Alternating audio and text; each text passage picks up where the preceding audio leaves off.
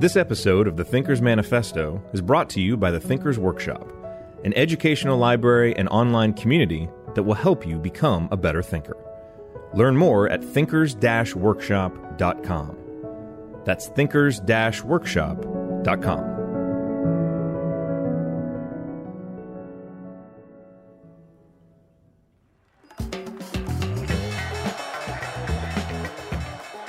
It was the fall of 1982, and Ray Dalio was on top of the world. At the age of 33, this hedge fund trader was the toast of Wall Street. For eight years, his investment firm had seen success by trading on investment trends Ray had spotted. He had accurately predicted that emerging market bank debt was at risk, a prediction that came true in August when Mexico defaulted. By November of 1982, he had another bold prediction, one he made on the most important financial news program at the time. The world economy was headed towards an economic depression.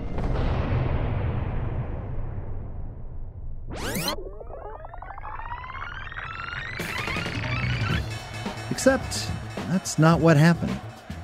Months prior to his prediction, fiscal and monetary policy actions by the U.S. had laid the seeds of what would eventually become an 18 year growth market. And while the U.S. economy was not heading towards an economic depression, Ray's business was. Ray's arrogance and overconfidence led him to make investment decisions that lost money. Clients pulled their investments as his losses mounted.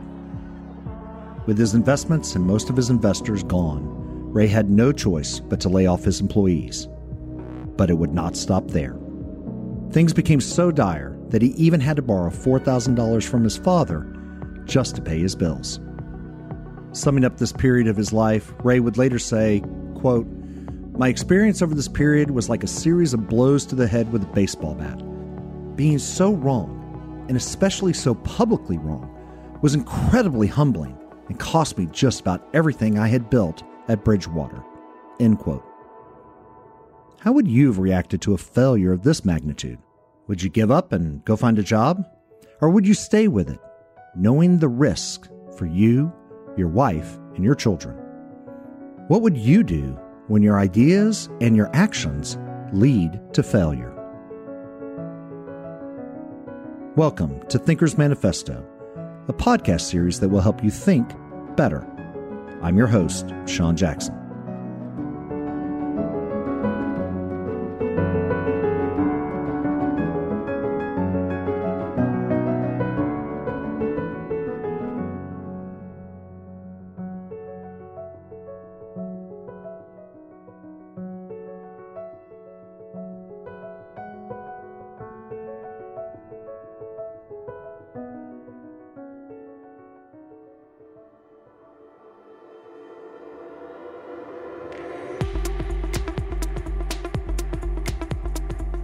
Ray Dalio is one of the most influential investors in the world. From those dark days in the early 80s, Ray would go on to build Bridgewater and Associates from the ashes of his actions into the largest hedge fund in the world. In turn, Ray became a self-made billionaire, number 25 on the Forbes 400 list. I'm a big fan of Ray and featured him in episode 6 of our first season. The reason I admire him is exactly because of how he dealt with his failure back in the 1980s.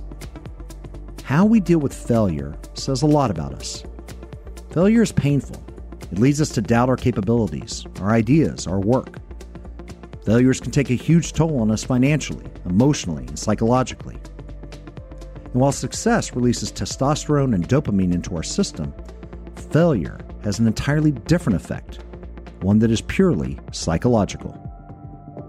But if you're going to be successful at anything you do, failure is inevitable, which means that being able to handle failure is, ironically, a prerequisite for success.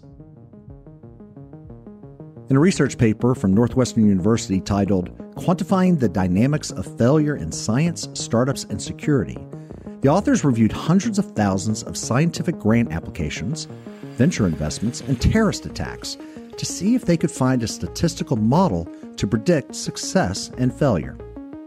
Their conclusion?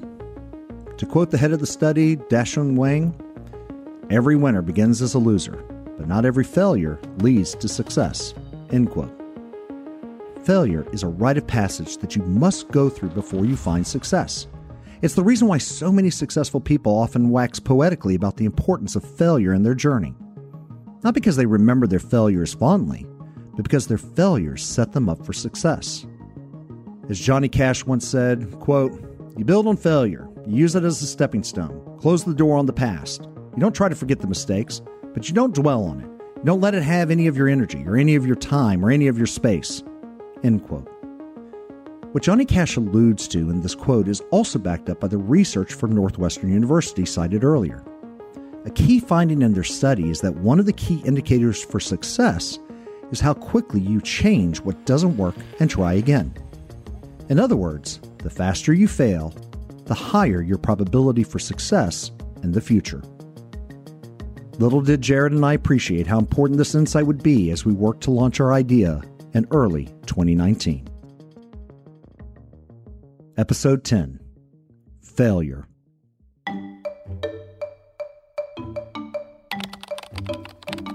I was very confident on the morning of February 19th, 2019. I just launched our Kickstarter campaign for the Thinker's Notebook.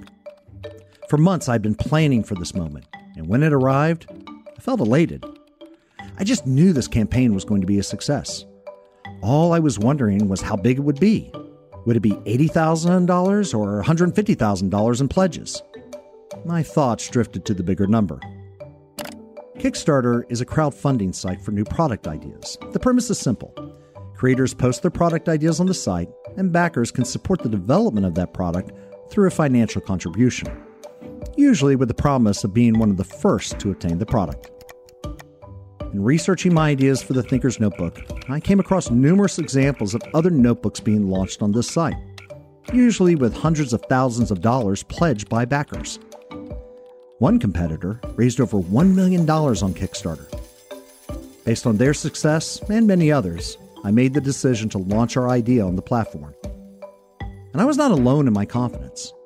My partner Jared Morris shared in my enthusiasm. Yeah, I mean, at this point, going on Kickstarter is a well worn path, especially for unique consumer goods like what we were developing with the Thinker's Notebook. You get some snazzy photos, you create a compelling video, and you tell a good story with your written copy. Then you get the word out and you watch the pledges come flying in. I'd been a backer on many Kickstarter campaigns myself, and I was really, really looking forward to succeeding being on the entrepreneur end of it. Our shared enthusiasm was based on our belief that we had an amazing product. The notebook would be available in red or blue with your name laser cut on the cover. The interior featured a meticulously designed layout with dot grids, lines, and a task list combined on one sheet and of course, it would be bound using disc binding, which I had come to appreciate for its flexibility and stylish appearance. If any notebook product was going to be a huge success on Kickstarter, our highly personalized design would be it. But there was one issue I had to address. Most of the successful campaigns on Kickstarter already had relationships with backers, people who had familiarity with the concept and the creators prior to their launch. This was a problem. We had not built an online audience via a blog or a newsletter. Only a handful of people knew what we were working on. But in my hubris, I did not think that would be a problem. I knew a lot of online influencers who would help me spread the word online. I had a relationship with a large blog site that had a substantial email list. Further, I had money to spend. I hired one of the top Kickstarter marketing companies to help create a video for the project, create the ads, and provide PR. They weren't cheap, but I knew they would generate results. So on that February morning, I was ready. Influencers were lined up, emails were set to go, ads and PR ready to fire. And it worked. We started seeing pledges. But it was at a much slower pace than I expected.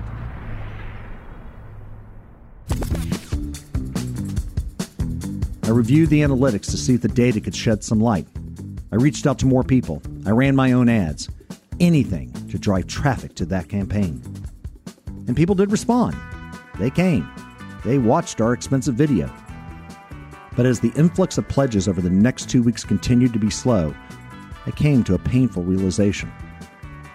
there was no way we were going to hit our target, which, in Kickstarter parlance, is the bare minimum we needed to raise in pledges to launch the product we had envisioned.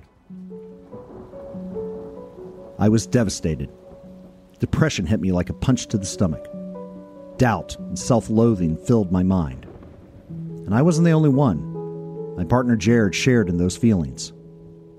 I mean, look, it was a major disappointment. There's no question about it. We put a lot into the Kickstarter campaign, and to see it flop like that was a major reality check. I mean, you know, personally, I had really built up the potential for the Kickstarter campaign with my wife, who was being very patient with me while I pursued this new venture with Sean.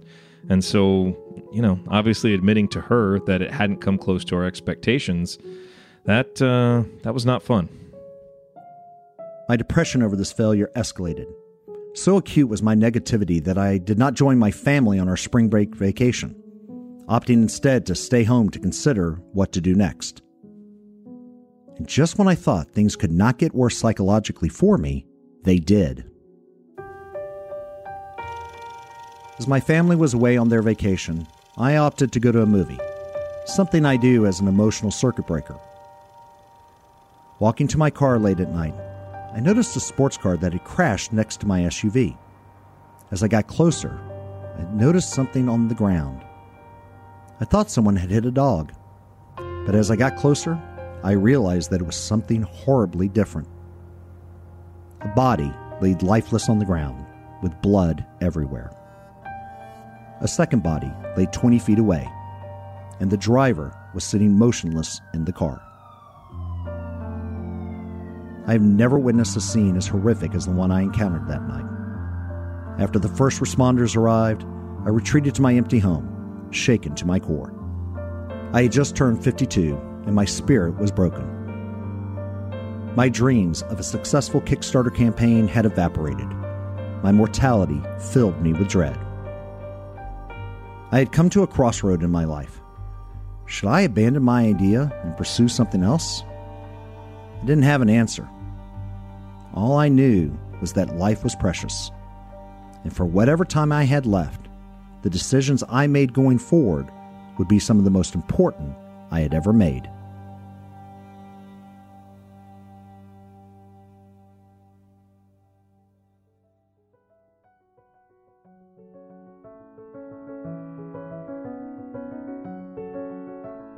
In the next episode of Thinker's Manifesto, I will share with you the key insights Jared and I discovered as we examine what went wrong with the Kickstarter campaign. A discovery that became the cornerstone of our idea and a new path forward. I hope you will listen in.